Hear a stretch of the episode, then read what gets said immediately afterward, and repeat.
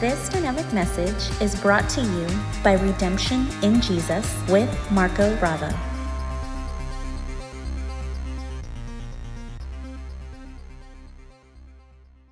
Praise God. All right, so tonight we are continuing with our series that we are studying, and it is titled The Epistle to the Hebrews.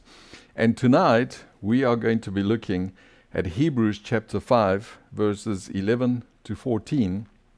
And we are subtitling this section, The Value of Understanding God's Law. Now, if you have a Bible with titles, you'll see that different translations have different titles, but most of them have a title under this section to do with spiritual maturity, with spiritual growth.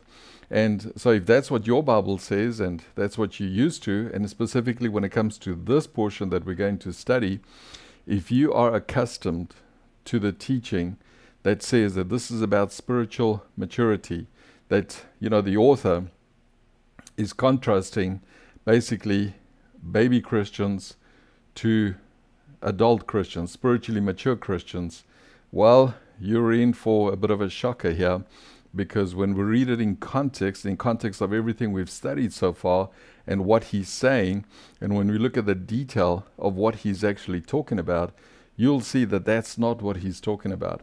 He is not talking about baby Christians, you know, mature Christians, and so forth. And, you know, from all this, so much has derived in Christendom, you know, where people are referred to as baby Christians. For example, if someone received salvation in Jesus in the last few days or the last few months, and someone else has been saved for longer than that, they received salvation in Jesus at least longer than that, you know, then they refer to that person as a baby Christian. And I understand what they are trying to say, that they are fairly new to the faith. But the fact is, is, is that, you know, we don't receive a baby Jesus when we receive salvation in Jesus. We receive all of Christ all of Jesus. And so to refer to someone as a baby Christian is not exactly scripturally correct. In actual fact, if you look at scripture, specifically the New Testament, you'll never find any of the apostles referring to anyone who received salvation in Jesus uh, freshly. You wouldn't, or just recently at least, you, you won't see them referring to them as a baby Christian, as a teen Christian, as a grown up Christian, as a you know seasoned Christian. No, because we receive the fullness of Jesus. Amen. But anyway, so let's study our portion tonight. Now, as a quick reminder, remember that the epistle to the Hebrews is a letter that is written to a Jewish community, predominantly consisting of people who had received salvation in Jesus. Uh, oftentimes we refer to them as Messianic Jews they received salvation in Jesus. And so that's what they were. But they were of Jewish heritage. So they were people who were accustomed to relating to God by the Old Covenant law. And so there was a lot for them to learn about the New Covenant and about the grace of God. And so this was written to them. Now, again, they were living outside of Israel. That's made very clear. We studied that in our early days. And so Bible scholars believe that it was Greece. I personally believe that it was Greece because of the very reason that the author makes much reference to the Old Testament to show them how it's a type and shadow of the real in Jesus. But he uses and he quotes from the Septuagint, which is the Greek translation of the Hebrew scriptures of the Old Testament. And he did that because they were obviously Greek speaking. And so uh, that's something we want to remember as far as this community. Most of them had received salvation in Jesus, but they were also facing a lot of persecution, in some cases, extreme persecution, and they were even put in prison um, for believing in Jesus. Because remember, just like Paul the Apostle, before he received salvation in Jesus on the road to Damascus, he thought he was doing God a favor. He thought he was doing the work of God, if you will when he was going around persecuting Christians, having them imprisoned, and so forth, until the Lord said to him, What are you doing? You, you're coming against me. And so, in the same way, these Christians here were being persecuted, they were being put in prison because the Judaizers, as they call them, those are people who want to draw people back to the law and relating to God by law. They were not happy. The Pharisees, the Sadducees, the religious leaders were not happy that they had received salvation in Jesus. Because, in other words, they converted. And so they didn't like that. And because of that, they faced persecution, which is one of the reasons why the author of Hebrews writes to them to encourage them, but to also warn them not to give into the peer pressure, the persecution, and the imprisonment, and just the hard times that they were facing for their faith. He writes to them to encourage them not to do that, but also to warn them about it because it's the consequence is not pleasant. If you reject salvation in Jesus, that's it. You're doomed eternally. Isn't that so? And remember, you always hear me saying that you cannot lose your salvation from God's point of view, but you can reject it. And so he didn't want them rejecting salvation in Jesus by going back to law. And so that's one of the reasons why he writes to them. So let me in actual fact, let me show you. We're going to jump ahead a little bit here to chapter 10. We are going to study this, but I want to show you what I just mentioned here now. Hebrews chapter 10, verse 32 to 34 from the New Living Translation. Watch what it says. Now, this is again the author writing to them. And I believe that it was Paul the Apostle, but there's no conclusive evidence that it was him. It says they think back on those early days. Remember, he's writing to this community now. When you first learned about Christ, remember how you remained faithful even though it meant terrible suffering. Look at that. Sometimes you were exposed to public ridicule and were beaten. And sometimes you helped others who were suffering the same things. Watch this. You suffered along with those who were thrown into jail, and when all you owned was taken from you, you accepted it with joy. You knew there were better things waiting for you that will last forever. I mean, that alone shows shows us that they weren't exactly cruising and they weren't exactly choosing to go back to law just because you know it was more popular the heritage was there and they grew up with that um, i'm sure that played a part in it but you can see that there was persecution there that there was some serious stuff i mean they were they, they were they suffered they were beaten they were ridiculed publicly they uh, were thrown in jail and then on top of it, it says that everything they owned was taken from them. I mean, imagine that happening to you. Imagine one day this group just shows up, takes everything, throws you out of your house, and then they go and publicly ridicule you, they beat you publicly, and you begin to suffer and try and get your way back. Uh, I don't know how many of us have faced that for our faith, for our profession in Jesus. So, this is what they were facing. And because of that, a lot of them, you know, couldn't handle it, I guess. A lot of them were just, it was too much for them. And so, because of that, they were, they were thinking, you know what? It's probably just easier if we go back to relating to God by law and become, you know, Jews again, traditional Jews and Orthodox Jews. Go back to the temple, listen to the Pharisees and Sadducees. Let's forget about this salvation in Jesus thing and everything else. Can you imagine that? And I, I don't blame them for thinking that or being tempted that way. But of course, this is why the author has such a heart to encourage them not to do that, because that would be crucial. That would be uh, that would be bad for them, because they would be eternally doomed in essence.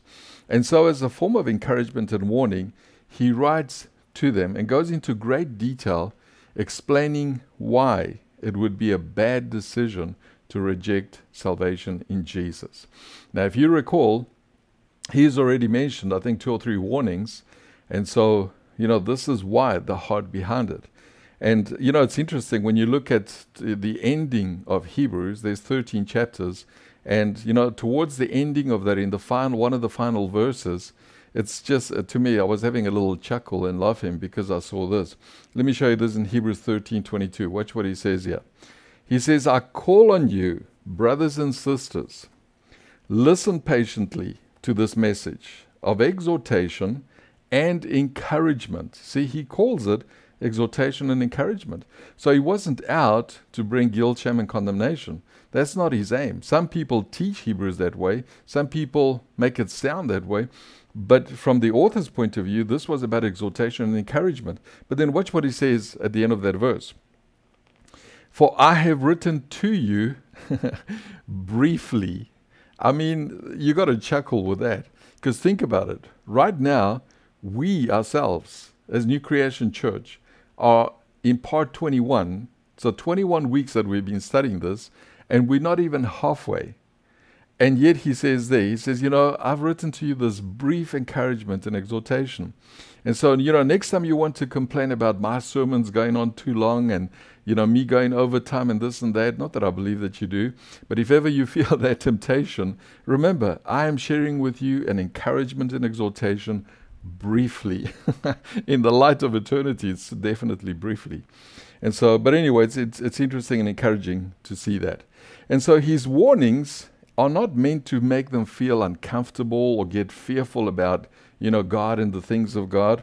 No, they are to help them realize the consequence of rejecting salvation in Jesus. That's why he warns them. And anyone who cares for anyone else, any minister, any pastor who cares for the flock, will do the same thing. You know, yes, we like to hear about the grace of God, the blessing of God, the favor of God, and God wants us to hear that. But these warnings are also in there, and not just in Hebrews, in other places too. They are there to let us know that, you know, as much as the finished work of the cross is a blessing to you, remember that you can't lose it, but you can reject it. And so, any anyone who loves you and cares for you will also bring forth that warning in a nice, loving manner. And that's what he does here because he wants them also to appreciate and value redemption in Jesus. Amen. But it wouldn't be fair for him not to warn them about that. And so, in our last, uh, last study, the writer finished explaining how and why Jesus is the ultimate king priest. Or you could say high priest in the sense of chief priest. And so he explains how and why Jesus is superior. He explains to us, he explained to us why he, there's no other mediator that can do what Jesus did between people and God. Amen. And so we've covered all that. So now we're going to continue with the portion that we are studying tonight, which is Hebrews 5 11 to 14. But in our portion, we're going to read it now first, and then we'll break it down and study it in portions. Now, we are going to read it including verses 9 and 10, so that we don't lose context. Remember, I always said to you, three key rules for reading Bible, interpreting Scripture, making sure that we don't get off track in understanding Scripture. Number one is reading everything in context. Number two is let the Bible interpret the Bible. And number three, which is probably the most important, is look at everything th- through the lens of the finished work of the cross, because that's the ultimate message of the whole Bible. Amen. And so we don't want to lose the context here. All right, so Hebrews chapter 5, beginning at verse 9. But remember, the key that we're reading is 11 to 14. It says, And being made perfect, he became the author of eternal salvation. So this is talking about Jesus unto all them that obey him, called of God, and high priest, remember that's king priest, after the order of Melchizedek. Now that's the context. Now he continues and he says, Of whom we have many things to say, and hard to be uttered, seeing you are dull of hearing. Uy, that's a little hard. For when, for the time, Ye ought to be teachers, ye have need that one teach you again, which be the first principles of the oracles of God, and are become such as have need of milk, and not strong meat. Another way you can translate that strong meat is strong food, solid food at least. For every one that useth milk is unskillful in the word of righteousness, for he is a babe. But strong meat belongeth to them that are of full age, even to those who by reason of use have their senses exercised to discern both good and evil. Now, traditionally, what is extracted from this portion and how I've heard teachings about it is, is that, you know, this is talking about being a mature Christian or being a baby Christian. Why? Because you don't bother learning the things of God. So now we've got to go back and teach you the basic things of the gospel again. That's what is said traditionally. And then also within that, you know, as, as, as it ends, the part is thrown in to say, see, if you were mature, you would know the difference between good and evil, between sin and not sin, and you would be able to live right and do right. Now, legalistically, that is how it's generally traditionally taught. But that's that's far from what he's actually saying here, what the author is saying. And so, what I need to draw your attention to, and then I'll cover it and I'll show you, we need to bear in mind when reading this portion that the author is not contrasting two kinds of Christianity baby Christianity and mature Christianity. He's not contrasting that. He is actually contrasting, listen to this carefully because this is key to understanding that portion. He is actually contrasting Judaism to Christianity. Or you could say he's contrasting Old Covenant law and New Covenant grace. He's actually contrasting the two and showing the difference, but the value of understanding the one, which is the law, in order to fully comprehend the other. That's really what he's doing. And I'm going to show you that now as we study that portion tonight. And so, what he wants them to understand and what he's really contrasting here is the type and the shadow against the substance, the real. So, basically, what he's doing is he's showing them old covenant types and shadows, which were all a type of Jesus, who is the real. That's really what he's focusing on in this portion. And you're going to see that now. So, his goal for them is to see the value and superiority of redemption in Jesus by properly understanding or adequately understanding God's law. That's what he's doing. That's why we've titled this subsection that way. And so now, in this portion that we're about to study, uh, as I said, many make the assumption that this is talking about baby Christians and grown up Christians. And so we'll see that that it's not the case. All right, so let's begin by taking a closer look at it. Let's begin by looking at verses 10 and 11. Now remember, 11, from 11 is our key study tonight, but I don't want to lose context. So we're going to read 10, but we, really our focus is 11. So let's have a look at it. He says there, remember, talking about Jesus here, and so he says, called of God, so Jesus is called of God, at high priest, or you could say king priest, after the order of Melchizedek. In other words, Jesus is not from the Levitical priesthood. We've covered all that already. But then he says, and he continues in context here, of whom we have many things to say and hard to be uttered, seeing you are dull of hearing. Let me point out a few things there. First, he says, of whom we have many things to say. I have heard some teachers and some folks preach and teach and explain this portion to say that the of whom is referring to Melchizedek. And he's not, because the greater context here is Jesus. Jesus is high priest in the order of Melchizedek. So he's referring to Jesus, not Melchizedek. And it says of you know whom of Jesus as king priest, in other words, in the order of Melchizedek, he says, I have many things to say to you about that. But then he says, it's hard for me to come up with the words and he says, here's the reason why because you are dull of hearing. I mean, can you imagine me getting up one day? You're probably going to think I'm acting self righteous, full of pride, and I think I've arrived somewhere and I'm, you know, looking down at you and talking at you instead of to you. Well, that's what it would seem like because here what he says is, you know, as far as Jesus is concerned, in his role of king priest in the order of Melchizedek, he says, There's so much that I want to tell you about that, that whole typology, that whole background in the Old Testament. He says, But I can't even think of the words that you would understand, that would make sense to you, because it looks like you've become dull, like, you know, it doesn't get through. You don't receive truth of hearing. I mean, that's pretty strong, but you'll see the heart of what he's really saying there in a moment.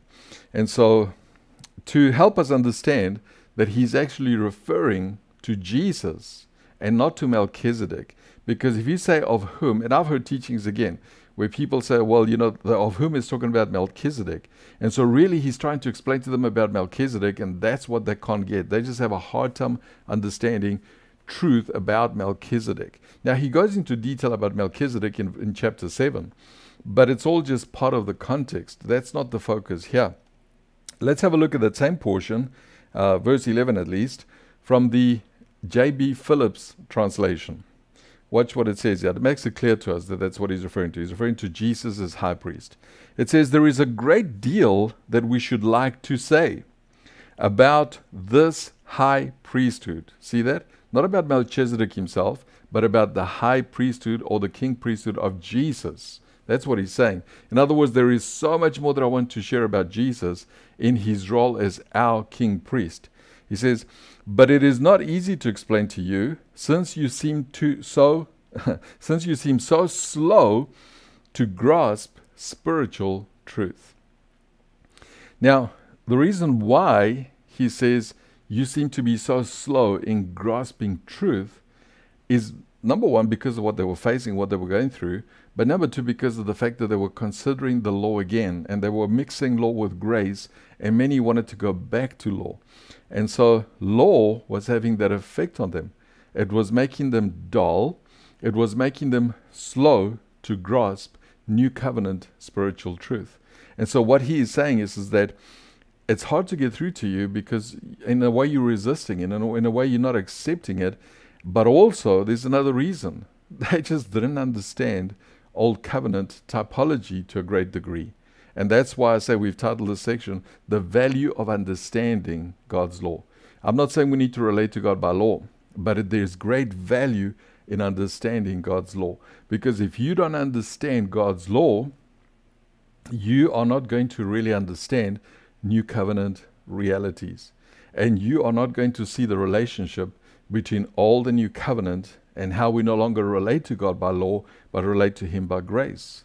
If we fail to have a good understanding of the law, we won't see that. But also, we won't really value grace if we don't really understand law. Isn't that so? And so that's the reason why. So I've run a little bit ahead of myself, but I'm going to show you that. So he is really talking to Jews who received salvation in Jesus, but really, in essence, were contemplating going back to law. And that is what was making them dull of hearing. It was the fact that they were they couldn't hear gospel truth and receive it completely because now they were they were entertaining more of the law. They were starting to, you know, get more law and mix law with grace. And this is why, as much as some people hate me and don't like the fact that I preach, you know, the message, the wonderful gospel, it's because they, they, you know, some people seem to think we are antinomians. In other words, we hate the law, we're against the law. I'm not. I love the law. You love the law. But we need to understand its place in the new covenant believer's life and why God has it and gave it to us as new covenant believers. Amen. And so, but this is what was going on because that's the effect the law has on a believer. Did you hear what I said? If a believer entertains the law, mixes law in with new covenant, old covenant law with new covenant grace, it's going to confuse them. It's going to dull them. That's in essence, because that's what he's saying here. He says, You become dull, slow of hearing. That's the effect that it's going to have on them. And you know, you may say, well, that's impossible. When you understand grace and you realize the wonderful grace of God and understand the difference between law and grace, you know, it's impossible. I and I know some of most of you would say, I would never go back to that. I know that I wouldn't. I mean, I have to walk away from so much and and in many ways really sacrificed and put my family through it for that reason. And we here we are still today. But the reason for that is because uh, the reason why I'm saying that is because I know some folks who were part of our church body. They were with us for years. They heard the gospel. And then all of a sudden, we don't see them anymore. And then we try and follow up. Some of them just block us and ignore us completely. But those that were able to, you know, in some way hear a little bit at least about, it shocks me that they've gone back to a mixture of law and grace situation. you know, because they like the atmosphere more, they like the size of the church more, they like all the hype and all the celebrity exposure and whatever. And I'm thinking, man, you have no idea what you are sacrificing in terms of doctrine into your heart because of that. And so, anyway, but that happens. And so, this is what they were dealing with here. But I want to show you how the law does have that effect on people. I've actually taught a message, taking the veil off, which um, I will teach again sometime. But let me show you 2 Corinthians chapter 3 and verse 14. Here you see clearly the effect that the law has on someone. Watch us now. But in fact, their minds were hardened for they had lost the ability to understand. So Paul is talking about believers here. He says their minds were hardened and they lost their ability to understand. See, that's dull of hearing. That's the equivalent of that. For, he says, watch this, and here he gives us the reason. Until this very day, watch this, at the reading of the Old Covenant, that's talking about the law. It doesn't say Old Testament, it says Old Covenant. So that's specifically referring to the law. At the reading of the Old Covenant, the same veil remains unlifted because it is removed only in Christ. And so, you know, we need to read this in context to, understand it more and further. But in essence, you get the picture here.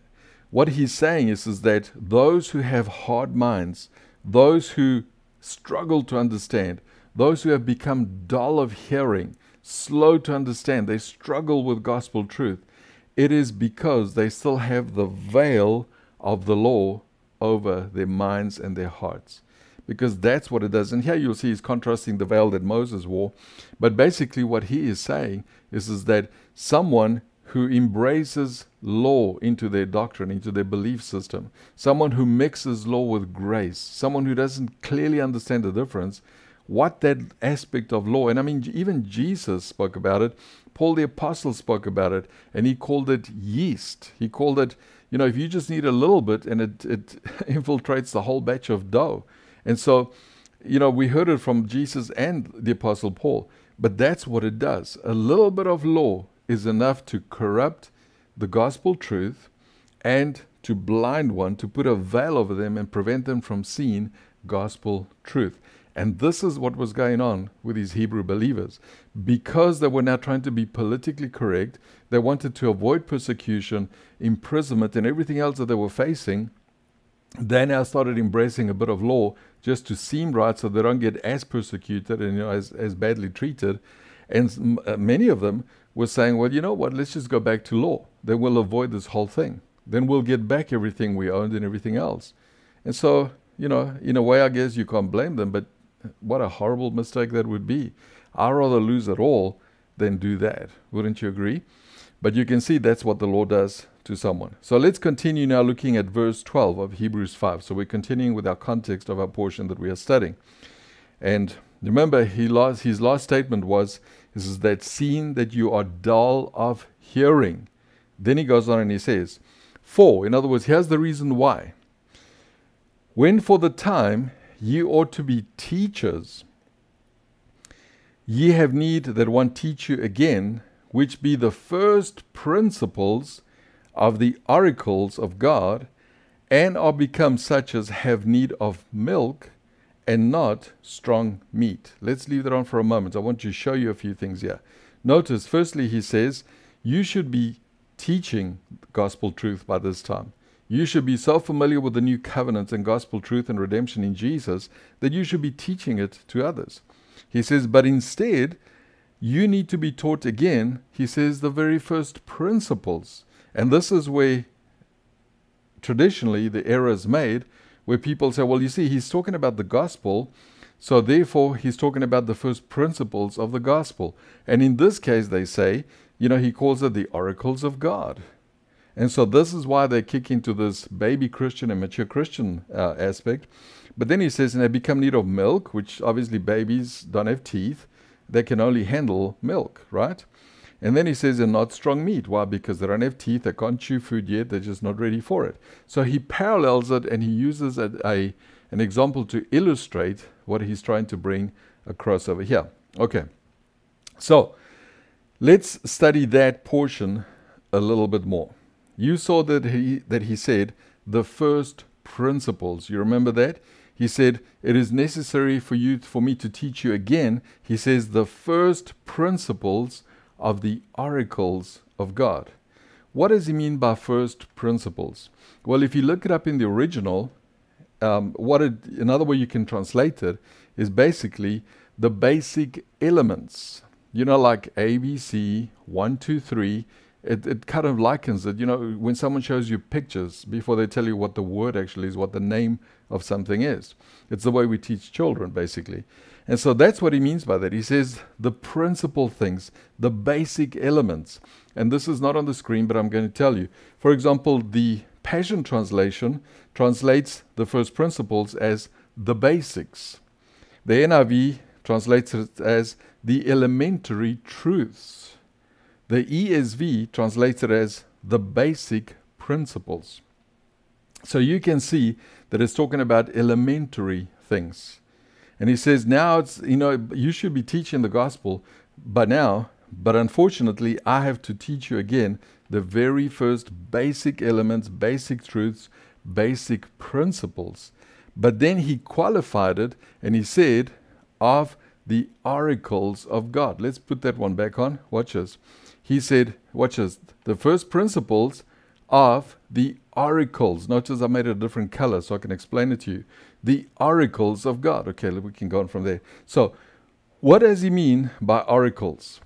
Well, I'm about to show you, and I'm going to give you two references. There's, there's more, but I'm going to give you two references to show you that he is talking about God's law. He's not talking about Christianity, Christian doctrine, New Covenant doctrine, redemption in Jesus doctrine, finished work of the cross doctrine. He's not talking about that. He's talking about the law.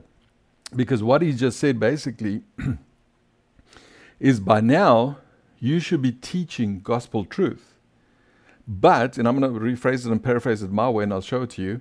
But because you don't fully understand all covenant types and shadows, you don't have a proper good comprehension of that, such as in context, you know, the priesthood of Melchizedek, I have to go back to the very basic elements, the very basic elementary things of the law so that you can see those typologies and you'll be able to understand the reality, the substance that you see in Jesus. That's basically what he's saying.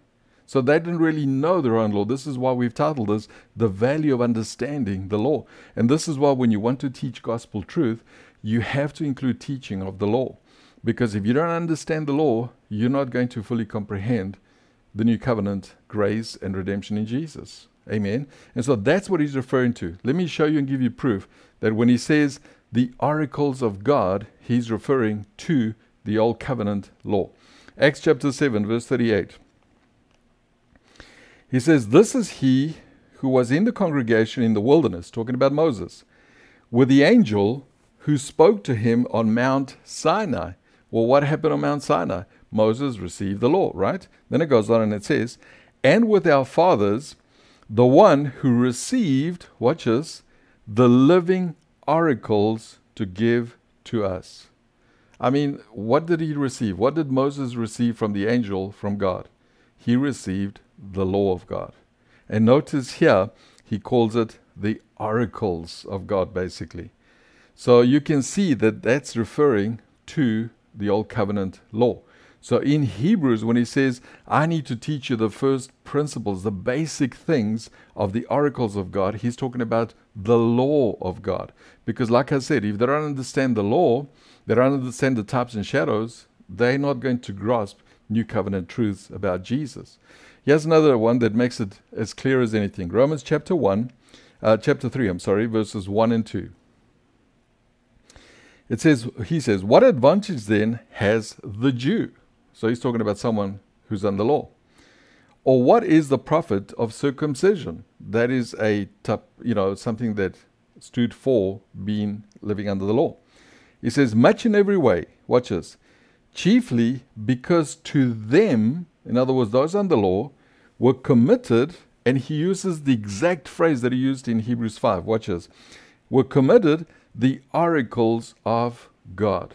What is he talking about here? In context, there, in that short context, you see that he's talking about the old covenant law. He uses the exact same wording, and it's clear that it's a direct reference to the law of God because that's what they had.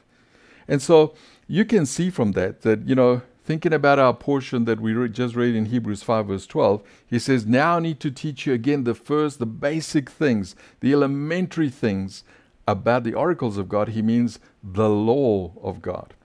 Like I said, because if you don't understand the types and shadows of the law, you are not going to fully appreciate and understand new covenant truth. Amen.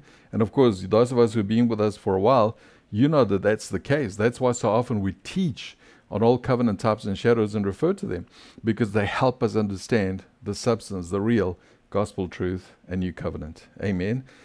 And so you can see from that that that's what he's referring to. And so, in essence, you could say that what he is saying is this. And I'm going to give you my own little paraphrase of what he's saying so far when he says that. By now, you should be teaching gospel truth, yet need, you need to be shown the basics of God's law again so you can understand how its types and shadows reveal the real. Or you could say, Jesus. I know I've said it a few times, but I want to make sure we understand that. Amen. So that's what he's saying. And so, because of that, he says, You've become like babes. And he says, Who need milk and cannot handle solid food. That's why you can't handle the meaty stuff of gospel truth because you don't fully understand Old Covenant law and you don't fully understand because if you did, you wouldn't consider leaving the gospel truth. That's in essence another way you could put what he's saying. Now, that term babe, and I thought we'll add it into the study, but it's just going to rabbit trail and take us longer. But uh, for example, in Romans 2:20, it's not on the screen, but you can make a note of that, or when you listen to it again, you can get it. But in Romans 2:20, for example, it shows you that the term babe was a well-known term uh, to Jews. They knew it well. They knew. They would often, when they were the teachers of the law, the Pharisees, the Sadducees, when someone was new to the faith or converted or whatever it is to Judaism, they would refer to them as babes. You know, kid, children who were learning about the law and they would teach them, they would refer to them as babes. And so when he uses that term, it's something that's very familiar to them. So they can, they, they get a whole picture when he uses that term. All right, so what is this strong meat, this solid food that they couldn't handle? What is it that they, what is it, by not understanding the law adequately and properly and like they should, what is, what, what solid food was it holding, causing them to be held back from? What is it, what solid food, what solid, what do you call it, strong meat could they not handle because of it? Well, he gives us the answer in verse 13. Let's take a look at that. He says, For, remember, this is all part of the context. He says, Because, for, everyone that useth milk is, watch this, unskillful, and here it is. Here's the answer. Here's the strong meat. Here's the solid food. In the word of righteousness, for he is a babe. So the solid food that they couldn't handle or they wouldn't be able to handle because they didn't understand the basics of the law was the word of righteousness. So you can see from that that when he says the word of righteousness, what he's really talking about is faith righteousness. Or you could say right standing before God in Jesus. Because remember, new covenant righteousness is different to old covenant righteousness, if you will. Under the law, they had to earn and deserve and be righteous by their merits and performance. And that was never achievable, never possible. This is why God gives us righteousness, faith righteousness, because we, we receive it by faith, by believing. That faith righteousness is new covenant righteousness. And so, what he says here is, is that that strong meat, that solid food that you should be eating by now, is understanding your right standing before God in Jesus by grace, not by law, because that's impossible. And he says, so what it does is it makes you unskillful at that. That's what he's saying. And we see this very thing in Romans chapter 3, verses 21 and 22. Watch what it says there from the Amplified. He says, But now the righteousness of God has been clearly revealed, talking about beyond the cross, independently, watch this, and completely apart from the law. Though it is actually confirmed by the law. See, there it is. He says the law, if you understand it properly, it's actually a type and shadow and helps you understand new covenant righteousness, grace righteousness. He says, but it is independent of the law. You can't mix the two. You can't get it from the law. It's only by the finished work of the cross and God's grace. He says, by the law and the words and writings of the prophets. So even the prophets confirmed it, and we've studied that too. He says, this righteousness of God comes, and here it is, through faith in Jesus Christ. In other words, not merit and performance of all covenant law. For all those, Jew or Gentile, who believe and trust in him and acknowledge him as God's Son, there is no distinction. So you can see from that clearly that faith righteousness, righteousness in Jesus, is understood clearer and better when you look at the Old Covenant law and its types and shadows. And so, but he says it's an independent righteousness. In other words, you don't get it from the law, but the law helps you understand it. That's what he's saying. And this is why going back to Hebrews, he says, you know, you know, he who uses milk, in other words, doesn't understand the fullness of the old covenant types and shadows the law, he says becomes unskillful in understanding new covenant righteousness. And that makes him a babe. So there it is there. Now, I want to show you something else in this verse 13. So let's continue. Want, there's something specific that I want to highlight here. Look at what he says. He says, For everyone that useth milk, remember he said he's unskillful in the word of righteousness, for he's a babe. Now that word unskillful, it's a very interesting word in the original language. And so what I want to do is I want to show it to you from one of the original sources. And so we're going to look at that word unskillful from what is called a pocket lexicon. You can move on from that. A pocket lexicon to the Greek New Testament. And here it is. Yeah, here's the definition of that word unskillful. There's all the details that you need the number and how it's written in the Greek. And it's the word apeiros or something like that. And watch what it means it means inexperienced in, without experience of, or unacquainted with. So leave it on the screen for a moment, and I'm going to read that Hebrews 5:13 for you to hear as you watch these definitions, and I'm going to replace the word unskillful with these definitions. So listen carefully. For everyone that useth milk is inexperienced in the word of righteousness. Or you could say, is without experience of the word of righteousness, or you could say, is unacquainted with the word of righteousness. So you can see from that that he, remember, he already referred to the milk as the basic things of the law. And he says, someone who, who doesn't understand even the basic things, he becomes unskillful in new covenant righteousness, faith righteousness. In other words, he doesn't experience it. He he he is unacquainted. Becomes he's unacquainted with it. So it's key to understand old covenant law and its types and shadows to really fully appreciate and understand new covenant realities and truths. Again, amen. So not having a good understanding of God's law in this case or in their case prevents one from understanding faith righteousness. Why is that? because the focus of the law, as far as righteousness goes, is on self righteousness, not imputed righteousness through Jesus and the finished work of the cross. Think about the law. The law, Deuteronomy 28 tells, shows us that. You do, you get. You don't do, you don't get. And in actual fact, you face curses, right?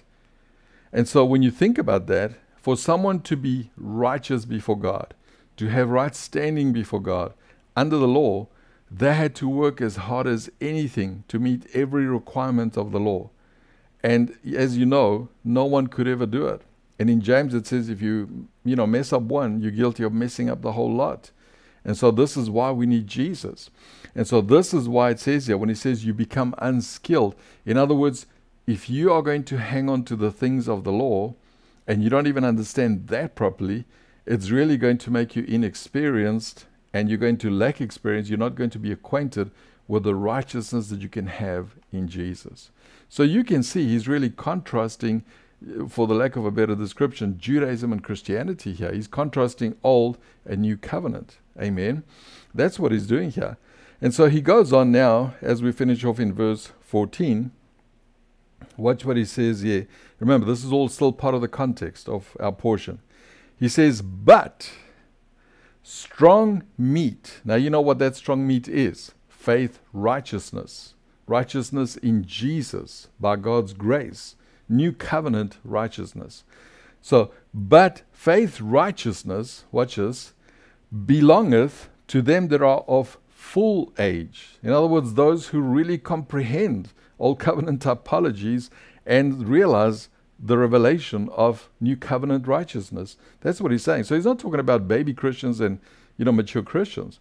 He's talking about the understanding of you know all covenant typologies and new covenant realities. He says, but faith righteousness belong to them that are of full age, in other words, who have good proper understanding, even those who by reason, see there it is there, of use have their senses exercised to discern both good and evil. Now, think about the context. The context here is about understanding law in order to properly understand new covenant. And he says, yeah, he says it is by reasoning, in other words, understanding both. really, that reasoning is going to help them discern both good and evil. Now, again, traditionally, this is taught to say that the good and evil refers to sinning or not sinning. But that's not what he's referring to because remember, the context here is about the understanding the typologies and thus understanding the new covenant realities. And so when he says those who understand faith righteousness are the ones who have a good understanding of all covenant law and typologies, and therefore, by reasoning, they are able to exercise and determine what is good or bad for them in terms of doctrine. He doesn't mean that in terms of sin or not sin. He's talking about in terms of doctrine. That's the context here. Remember? Let me show you that same portion, that same verse from the Phillips translation. It will help us see that. He says, solid food is only for the adult. Now, you know that's not, that's talking about someone who understands. That is for the man who has developed the ex- by experience. See, they translate that properly from the original. They're unskilled. By experience, his power to discriminate, watch us, between what is good and bad for him. And again, what is the context?